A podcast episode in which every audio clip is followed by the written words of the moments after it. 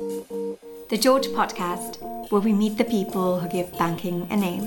Find out what we're working on, what inspires us, and how we create experiences for over 5 million users across Europe. I'm Daniela Goldgruber, and we are George. One, two, one, two, three. Get it done with. This is the fourth episode of the George podcast, and I have the pleasure of spending some extra time with one of my dear colleagues, Mario Burkic. Hi. Hello.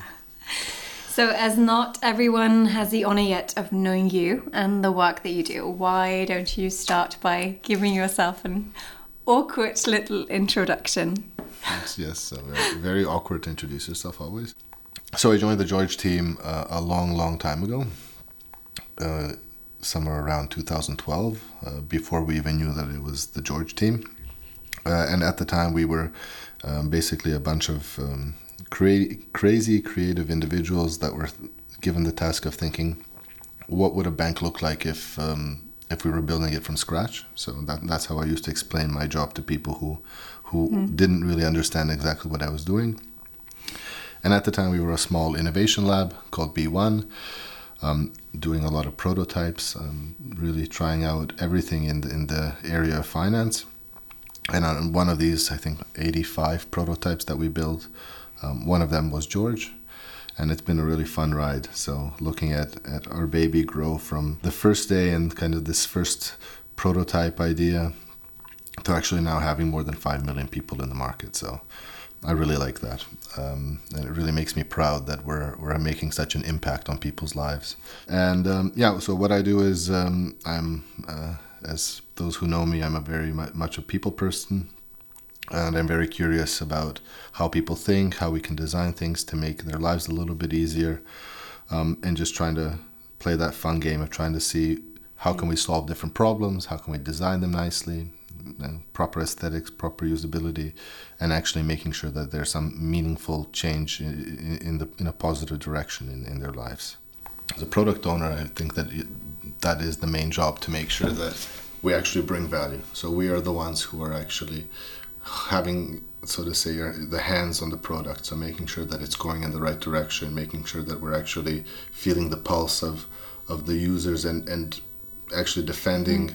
The the value for them. So it's always a give and take of what are the things that are maybe important for the bank to do, but also our job is to make sure that we translate this in a you know in a proper way to actually make a balance of bringing user value and also making sure that kind of day-to-day operations are, are met you know in the user relations squad i think that you know usability is such an important part of, of a product owner's job so understanding the value of of simplicity understanding that are you trying to solve the right problem? So really critically thinking about things.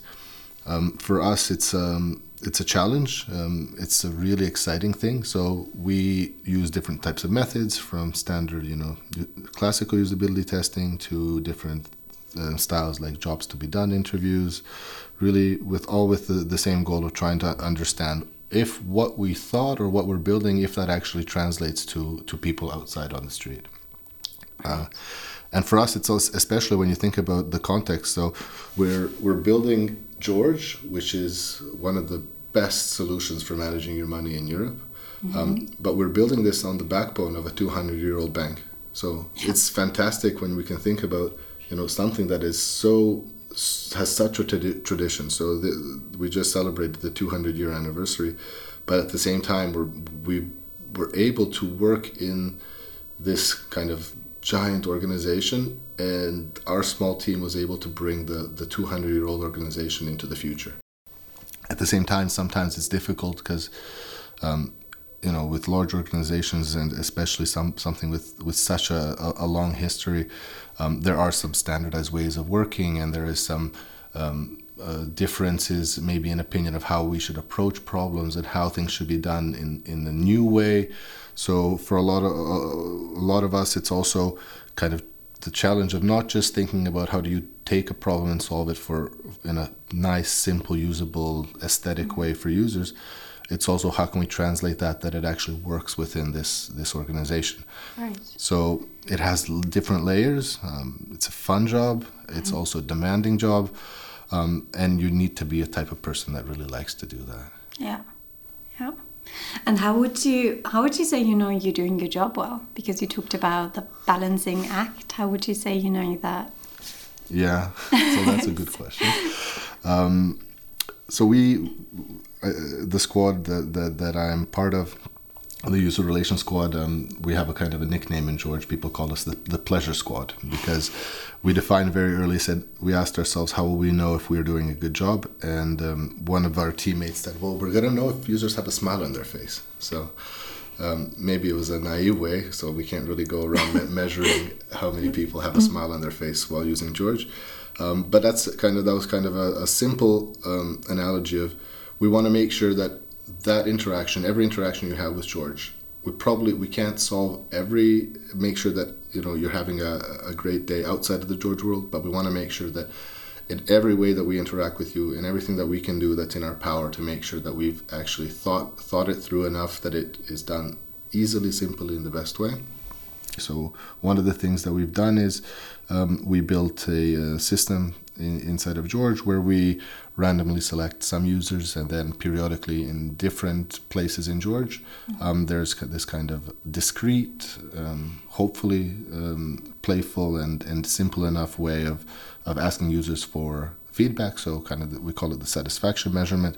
So that's one of the the newer things that we started doing, and it's really really interesting. It gives you a very good perspective now of real time, every day, every second. How are people interacting with George? Are how satisfied are they with um, different parts of the application? So for us, it's kind of a, a, a baseline that we can start using for really getting deep into the the minds of our users and seeing what we do and you know every with every deployment with every new version that we launch um, there's some small changes and we actually want to see are these small changes reflected in in in how happy our users really are How do you measure those? first it shouldn't block a user from doing whatever they're doing so it needs to be discreet so Yeah. it's not like a pop-up in the middle of the screen saying rate me now so it's something that is not stopping you from doing your your basic usage Optional as well. and so it's always optional. Yeah. So the user can at any point in time um, just dismiss it and, and say I don't I don't feel like giving feedback.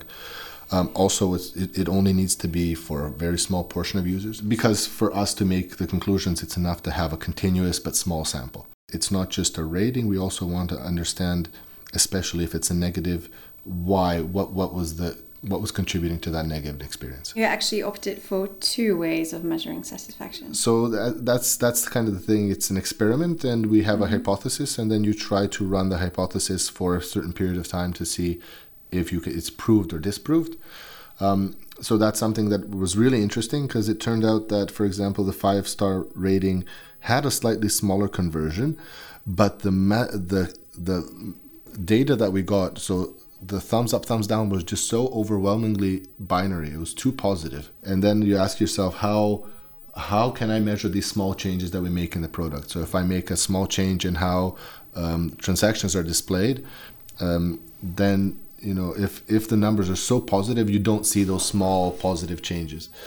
But yeah the a-b testing is something that we use in this case. We also use it in different parts in george. So if one person logs in and compares how another person's george looks um, we do have slight differences because you know that's again one of the better methods of actually figuring out what we're if what we're doing is is successful. So trying it out in production rather than just theorizing and talking about it or relying on gut feeling that's kind of the you know where we've evolved to Right. the small contribution we give to the whole George George community is that we are actually the ones kind of pushing the agenda of actually um, continuously feeling how how the the users are feeling.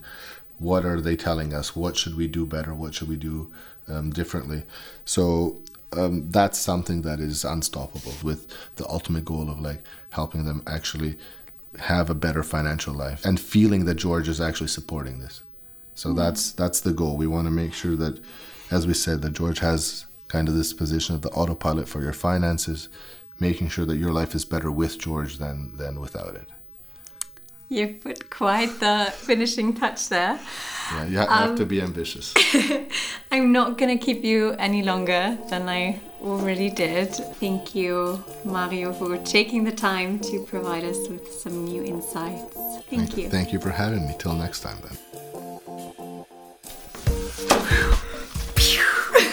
I, I was like looking at this, but I wasn't really like.